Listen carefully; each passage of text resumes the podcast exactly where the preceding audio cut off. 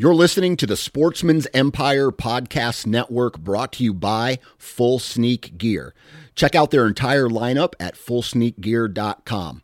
Also be sure to check out our entire stable of podcasts at sportsmansempire.com. New from Moultrie Mobile, the Feed Hub offers first-of-its-kind cellular connection and control for nearly any spin cast feeder on the market. When used with the Moultrie Mobile app, you can monitor feed and battery levels, run feeders on demand, receive alerts when feeders are clogged, and remotely adjust feeding times. The Feed Hub is ideal for anyone who maintains feeders. Remove the guesswork and save time by planning feeder maintenance before you drive to your hunting property. For more information, visit MoultrieMobile.com. You're listening to the Sportsman's Nation Podcast Network, powered by Interstate Batteries. From your truck to your trail camera, Interstate Batteries has you covered. Visit your local Interstate Battery store today or online at interstatebatteries.com. Interstate Batteries, outrageously dependable.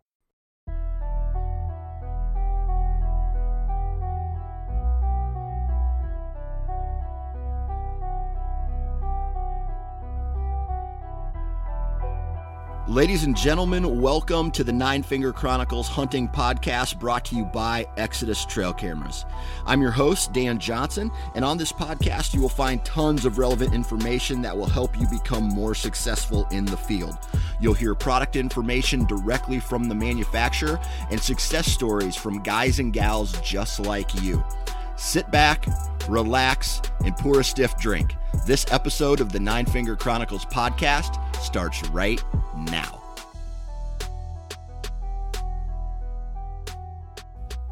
All right, here we go again. Welcome back to the Nine Finger Chronicles Podcast, brought to you by Exodus Trail Cameras.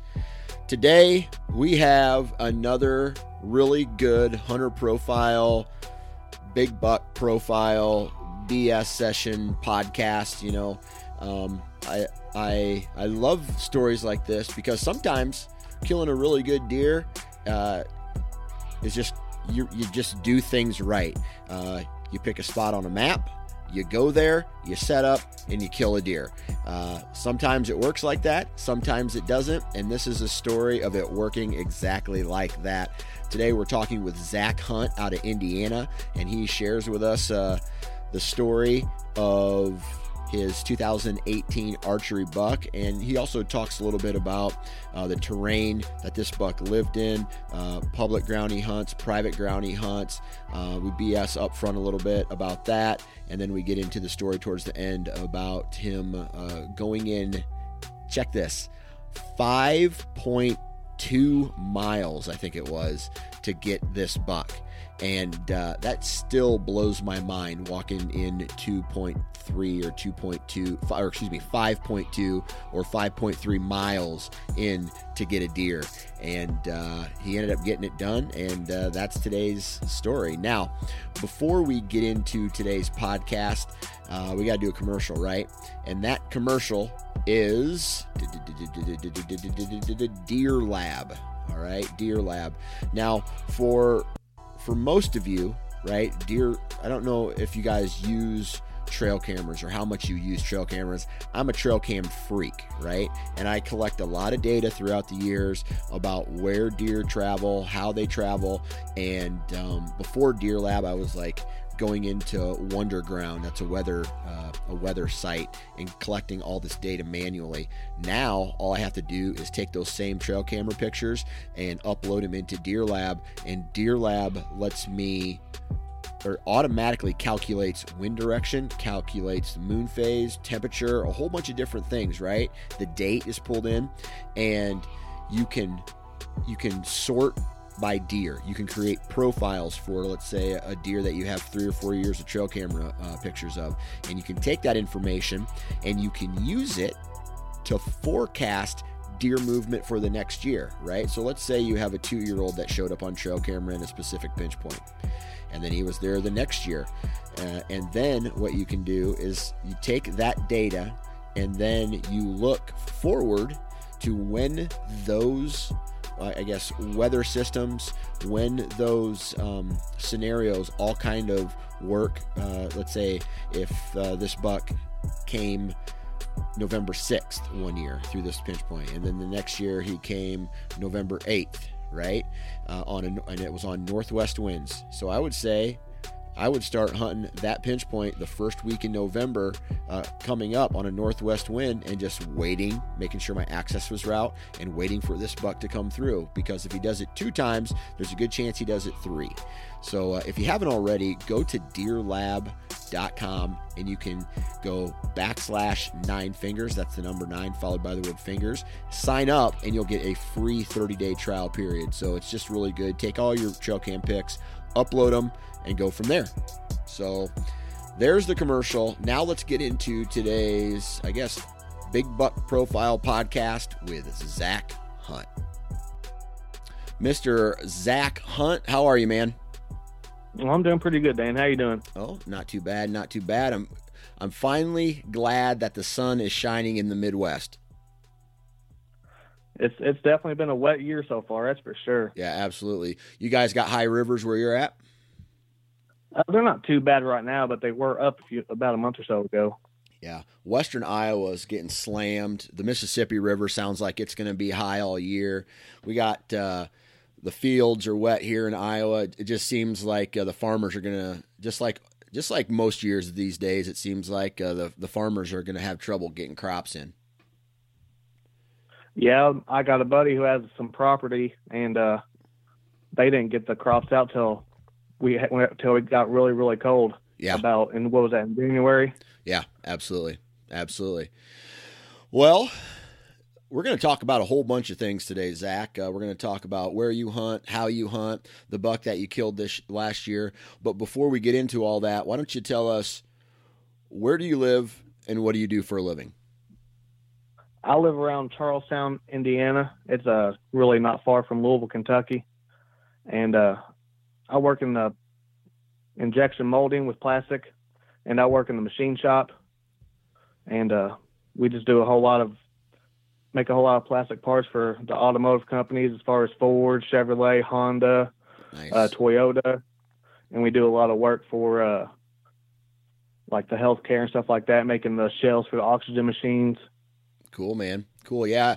I used to work for an aftermarket accessory automotive company out of Eastern Iowa, and they made like bug deflectors, bug shields, and like window visors and rocker panels and stuff like that. And it was really cool to watch the plastic injection and the roto and the blow molding process, man. I found that really interesting, how that, you know, the melted plastic goes in and it comes out hard, man. I found that really interesting.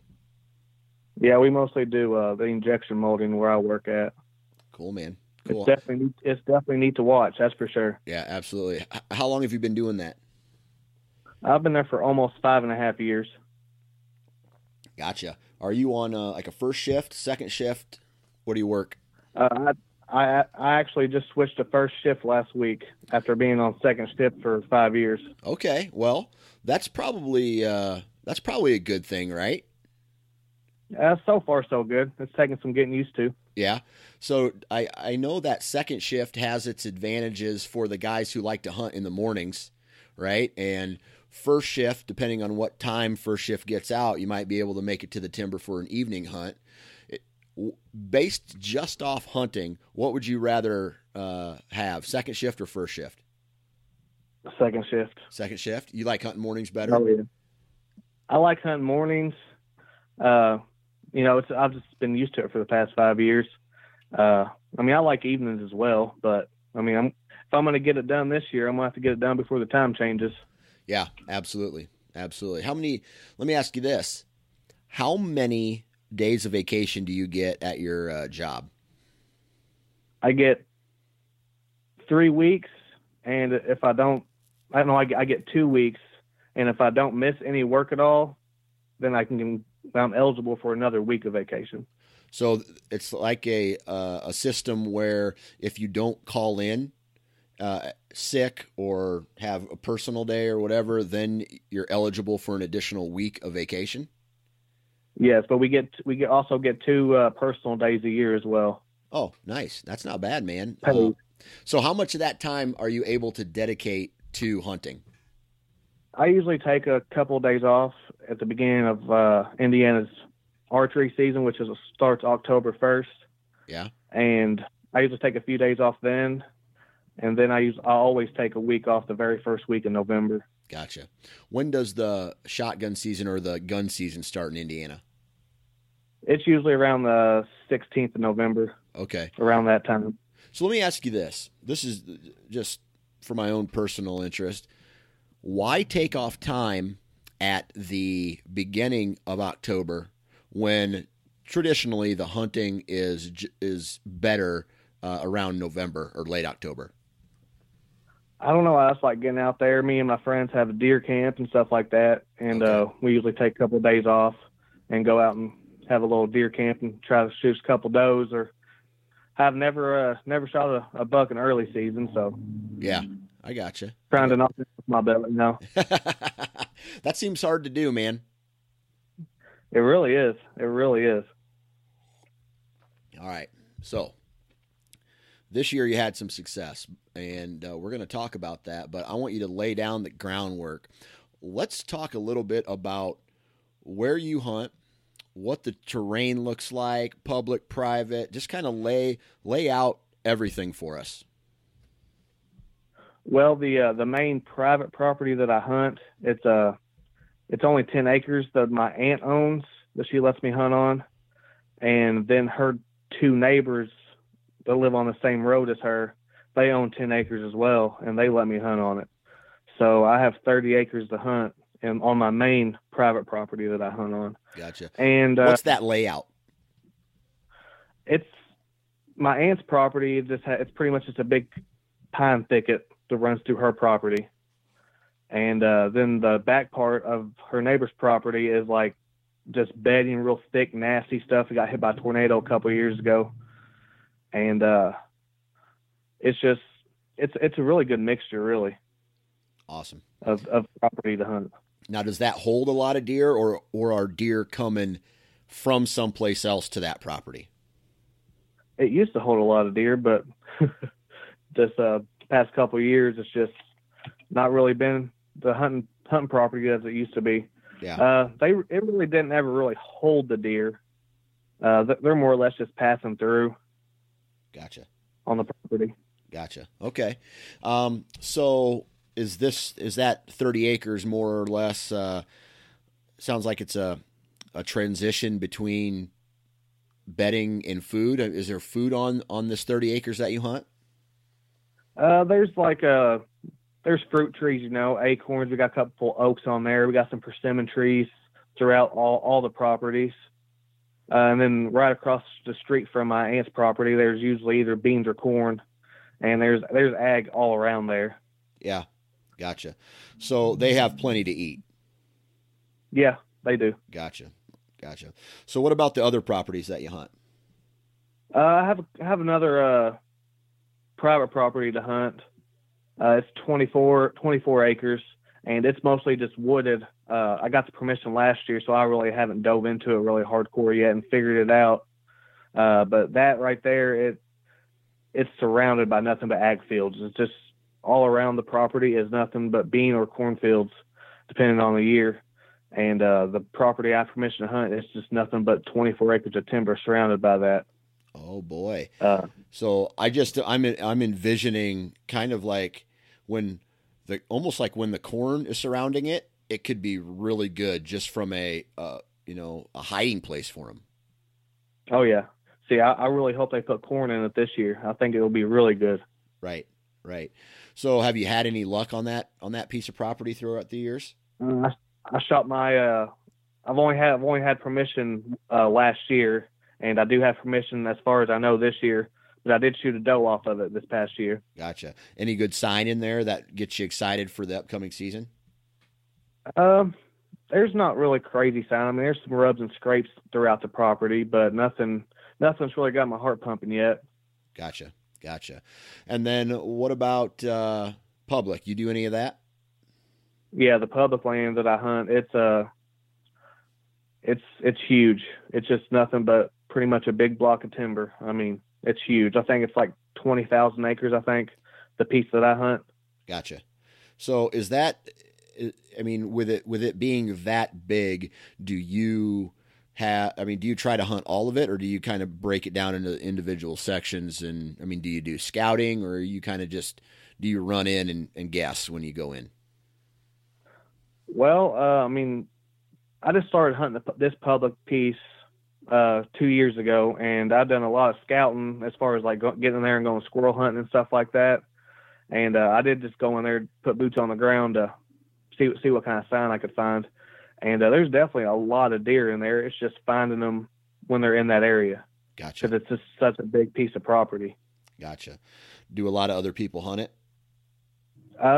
It's, you know, I've really only hunted it in the early season, and I did hunt a little bit in November this year, and I did not even where I was parking at, I did not see that many vehicles around the parking areas. That's a good thing, man. That's a very good thing. It's like I said, it's some rough terrain to walk. Yeah, I believe it. So let me ask you this. You said that on that public ground, you've only really hunted it early season. Is that because you try to stay out of your private pieces until the rut? It's just a mixture. If I can get out and go hunting, I get out and go hunting. I mean, I do try to, I've been trying the past few years to leave my private alone just because it really hasn't been producing. And that's why I decided to try to hunt public for a little bit more of a challenge and to lay off my properties as well. Yeah. Yeah. So basically you go to public if you just want to go in and hunt, and then I guess more of a calculated move into the private pieces. Yeah. Gotcha. Yeah. Gotcha. Okay. So how do you approach your season? Like like in the summertime, are you doing any scouting, or this time of year, are you doing any scouting, or do you kind of just shoot from the hip come the season and start running gun looking for fresh sign? How do you approach it? Well, right now I've been shed hunting a lot lately, and getting ready for turkey season as well. You know, if I'm out in the woods, I'm always looking for deer sign. It doesn't matter what I'm doing. Yeah. I mean, I do a little bit of scouting, but once it starts getting, you know, close to season, I try to stay out of there as much as possible. Right. Right. So what about, you know, while you're doing your scouting, are you running any trail cameras? Do you use any techniques like that to help get you an idea of what you're looking for? I mean, I have a few trail cameras that I do use. The past couple of years, I just really haven't been using them as much, just because they're kind of invasive, you know, getting in there, and they get you excited and makes you get in the woods and bump stuff out. But I don't know, I just really haven't been using trail cameras much the past few years. Is there a reason for that? I never really got into them, or just not your thing? Well, whenever I very first started using cameras, I mean, I was real into it, like getting out there and checking them, you know, every 3 or 4 weeks or so. Once I'd put them out there, I usually try to get them out whenever they start to grow their antlers. Yeah. And I just really haven't been using them the past few years, more or less just timing, not having enough time to get out there and really mess with it. Yeah, I hear that, man. I hear that. All right, so what's the deer density out there? Are there a lot of deer? You have your pockets where there is quite a bit of deer, but the herd's definitely been declining in the past few years, in my opinion. Yeah. Somebody else might say different around here, but in my opinion, where I hunt at, the deer numbers are definitely declining. Why do you think that is?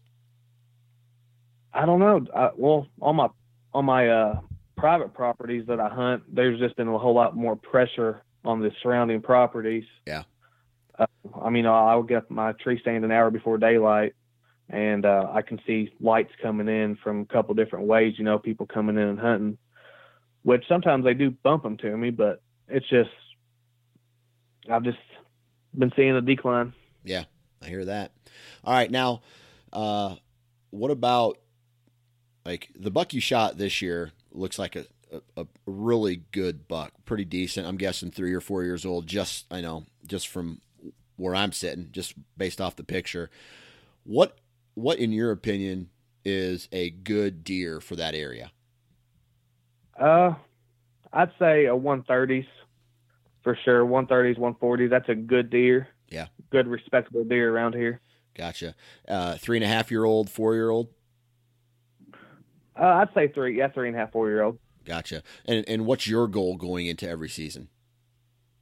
As of right now, I'm pretty happy with the 130s. Okay. Nice, nice. How many deer? Just kind of curiosity. How long have you been bow hunting? I've been bow hunting since I was about 16. I'm 27 now. Okay, so about 11 years. In that 11 years, has that all been Southern Indiana bow hunting? Yes, I've never went to any other state or went up north or anything like that. Gotcha. Okay, so how many deer have you killed with your bow? How many good bucks? Just trying to get an idea of where you're at. I've only shot a couple of good bucks with my bow. Gotcha. I've shot a few pretty nice ones with a gun, but I transitioned to bow hunt and I really haven't even shot a deer with a gun in a few years. Yeah. Yeah. I talk to a lot of people who are like that. They take part in a gun season and then all of a sudden guns just kind of fade out for them.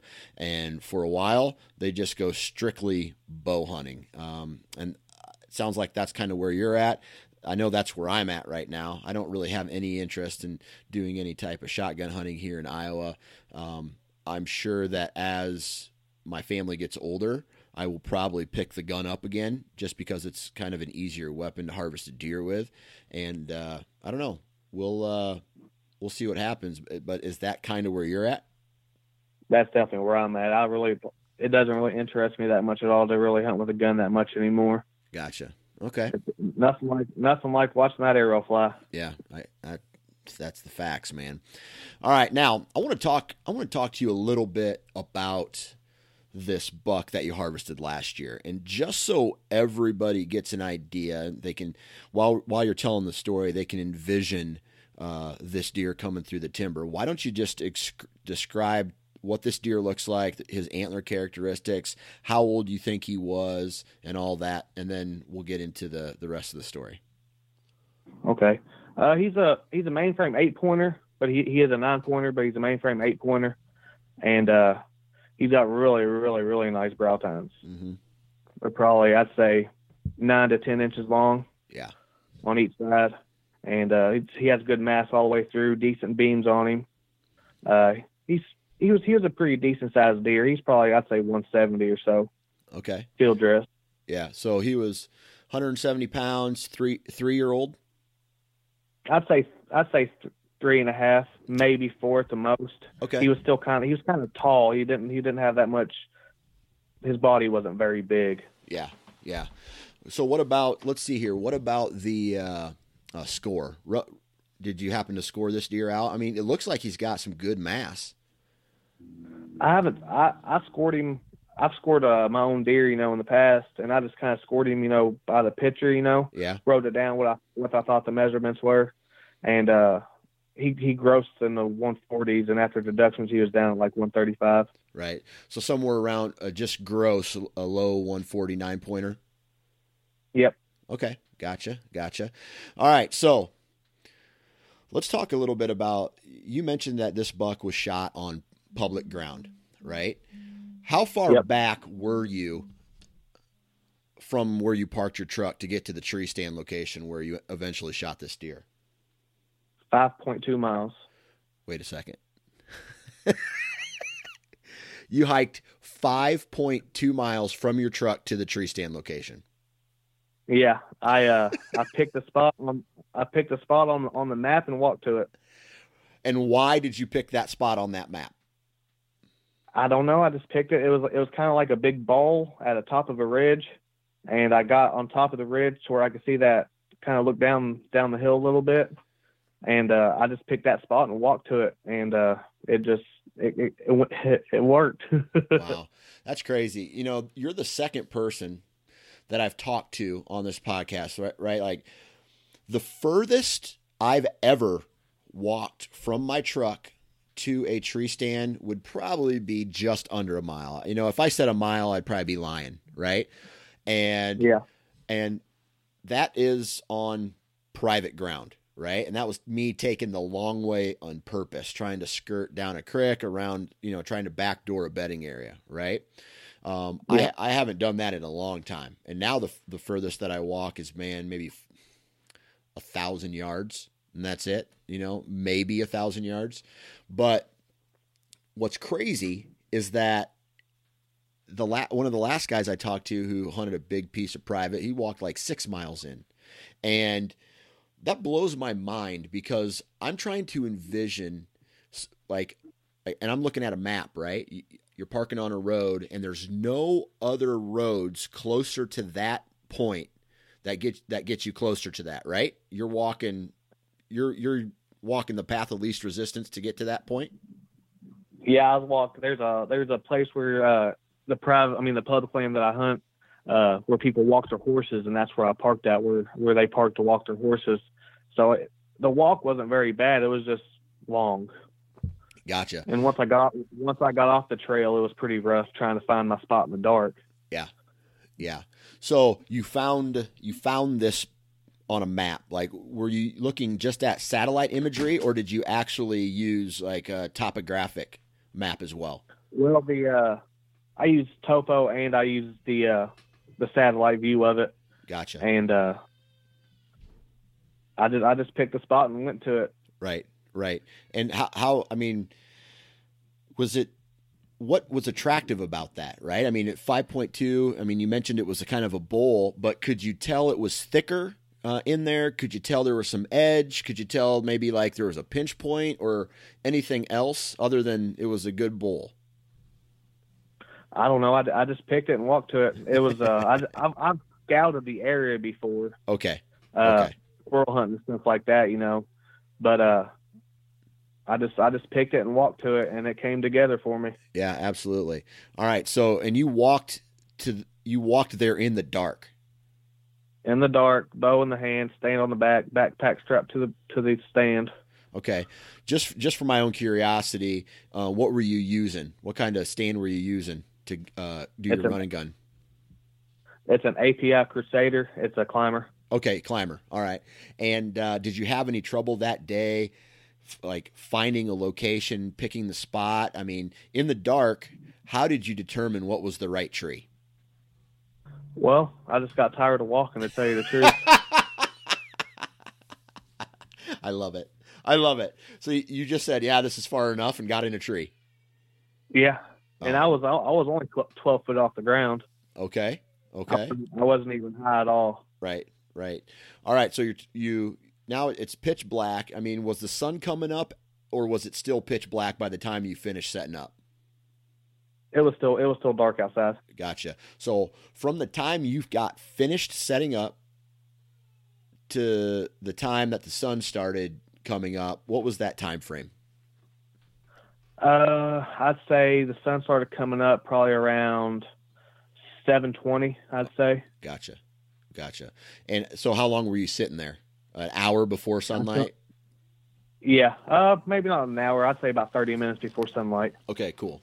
All right, so as the sun started coming up and you could start slowly seeing things throughout the timber, did the picture that you were seeing match what you envisioned going into that spot? For the most part, yeah. Okay. All right. Yeah, it was nice because I was right on top of the hill, and right behind me was real thick, and then right where I set my stand up at, it kind of opened up right there where it started to crest over the hill. Right. Okay. So then, as the sun started coming up, I mean, did you guess right? Were you in a right tree? Did you feel comfortable about where you were at when? I mean, for shot placement, did you see any sign? Did you see any trails that, you know, like, hey man, I'm going to be able to intercept something? I seen some trails whenever I was walking in on top of that, like right there coming up to the top of the hill. Okay. Right. All right. So then as the sun comes up, you say, okay, I'm in a decent spot. And the sun's coming up. You're starting to see more. How long until you started seeing deer? That's the only deer I've seen. Man, I'm trying to like ask these questions to make you, you know, like, hey man, tell me this. And you're basically just like, you know what? I picked a spot on a map. I walked to it. I found a good spot. I shot a deer. Yeah, pretty much. All right. So let me just go to this part. As you're sitting there, how long before this buck came through? The sun came up at 7:20. I had him on the ground by 8:20. 8:20. All right. So you only sat an hour. Now, what happened when you first saw him? I mean, was this just one of those, hey man, he's coming right at me? Did you have to call or rattle at him at all? No, I was sitting there, you know, and the hill that I was facing, it was actually to my left because I was hoping the deer was going to come to my left. You know, I'm right-handed. Yeah. To shoot to the left of me, and the hill that he came up, I mean, this hill was huge. Like, I couldn't believe he came up this hill, to tell you the truth. But he came up the hill and he was grunting, and he as soon as he crested the hill, he just stopped and stood there for a few minutes, and just looked around, grunted a couple times, and I thought he was gonna come around me, and the wind was blowing in my face. So where he came from, the wind was blowing to me, and he came up, and there was this beech tree that was right in front of me, and so I had a bunch of its leaves on there, and he started walking right towards that beech tree. And as soon as he got behind that beech tree, I drew my bow. And as soon as he got from out behind those leaves, he pegged me. He just looked straight up at me, and I let the arrow fly and double lunged him. So did he, what made him pin you up in the tree? I mean, I know you were somewhat low. I mean, 12 foot isn't extremely low, but it's not extremely high either. Was he higher than the base of your tree? No, he was below me. He was below you. He was lower than me. Okay. So I was actually up higher. Did he catch your access route scent, you think? I think so. That's exactly what happened. 'Cause where he walked, that's where I came in at. Okay. I gotcha. All right. So he pinned you, and were you already drawn back at that time, or did you still have to draw? I was already drawn back. Okay, so you were ready for him. And he was only 15 yards. And you just drilled him. Oh, yeah. He took off running down the hill, did a little loop, ran down that steep hill. And I could just see he stopped, and I could see the top of his head, and then I just heard a crash. Gotcha. And then I gave him about an hour. Yeah. So I got down. All right, so let me ask you this. Is this the biggest buck you ever shot? With a bow. With a bow. Okay, so this is the biggest buck you ever shot with a bow. You're 5.2 miles back off a trail. What was going through your head after you let this arrow go and you watched him fall, or you heard him crash? I was freaking out. I called my girlfriend and told her what happened, and then I started texting my buddies that were hunting as well, and I was just really, really excited. I mean, I was shaking about to fall out of this tree. Yeah. And did you ever realize that, oh shit, now I have to find a way to get this deer 5.2 miles back to my truck?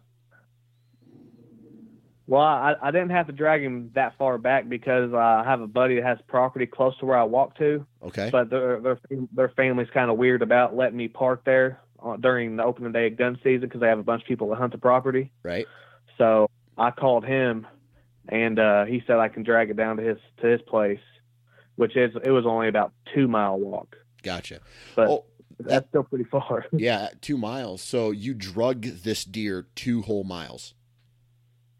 I drug it to the edge of his property, and then once we got on his property, we went and got his ATV and went and got it. Okay, gotcha. So how far of a drag was that from where he died to where you ended up loading him on the ATV? Oh, I'd say probably 1.5 miles, 3/4 miles. Jeez. And but that's uphill. The hard part wasn't even dragging him like back. It was getting him back up the hill because it was a big bowl that I shot him in, and he ran down the hill. That's right. Man. So I had to drag him up the hill. Right. And every single time you would try to drag him, he would fall back down. Oh, man. It was horrible. Yeah. I kept telling myself, I'm never doing this again. Yeah. But I tell you what, if you shot a buck like that every year, you would do it every year. Oh, I'm going back this year. Is this a spot that you think you're going to be able to produce, like you think it'll produce every year? Oh, I don't know. Maybe. Yeah. I mean, like I said, the property, that public piece is just so big. It's just, I don't know how I got so lucky. Yeah. So a little bit of terrain, a little bit of, hey, it looks good on a map, plus a little bit of luck. And that's how it all kind of came together, huh? Yeah, pretty much. Yeah. Right place, right time, man. I'd take that any day. Oh, I will too. Yeah, absolutely. Absolutely. So is this a deer that you're going to mount and put on the wall? Yep, he's a taxidermist right now. Yeah, awesome, man, awesome. So now you just killed a really beautiful deer on public ground, 5.2 miles in. What's your goal for this upcoming season, 2019? Oh, I mean, if I see something like that again, I'm probably just going to shoot it. Yeah. I might try to put a little bit more time out there, a little bit more effort, and just trying to find something big because I mean. I've heard of people killing deer out of that public land that are Boone and Crockett, you know, big old deer. Yeah. Yeah. So you got a little bit more scouting to do, or are you just going to go in and do some run and gun type stuff? I'm going to try to get out there and do a little bit of scouting. Right. Try to find some backup areas, you know, right. Plus me doing that this year, it's got my buddies ready to go now too. So yeah, absolutely. Absolutely. They called me stupid for doing it. For doing what? Going in that far? Yeah. But look what you came out with. Yeah. Yeah. And they didn't kill a buck this year. Hey, there you go. You rub it in their face, right? Yeah. And whenever I got off work that Friday night, because the opener was on Saturday, and I got off work at 11:30, and went home, got me some food. Took a shower and just headed straight to the woods. I didn't even sleep. Man, I remember working third shift where I would do that as well, and I would. What would I do? I would leave work, go home, shower. I'd have to leave third shift a little bit early, right, so I could beat the sunrise out there. Go home, quick shower, get in the stand. Hunt morning all the way through, 4 or 5 o'clock after the sun goes down. This is in November. Go home, get 2, 3, 4 hours of sleep, and then go right back to work and try to do it all over again. And I tell you what, man, you do that enough times, you turn into a zombie. Oh yeah, I was a zombie that day trying to drag that deer out. I believe it, man. Well, I tell you what, man, congratulations on one hell of a deer. Doing it the hard way on public, man. Kudos to you, and good luck this upcoming season, man. All right, man. Thanks, Dan. Thanks for having me. I really appreciate it. And there you have it. Huge shout out to Zach Hunt for taking time out of his day to hop on the podcast and chit chat with us about his public land buck. Huge shout out to all of you for taking time out of your day. If you like this podcast, man, spread the word. Get everybody listening to it, and that makes me happy. Go to iTunes or wherever you download the podcast. Leave a review. 5 stars would be great. Also, be sure to check out all the partners that support this podcast. Exodus.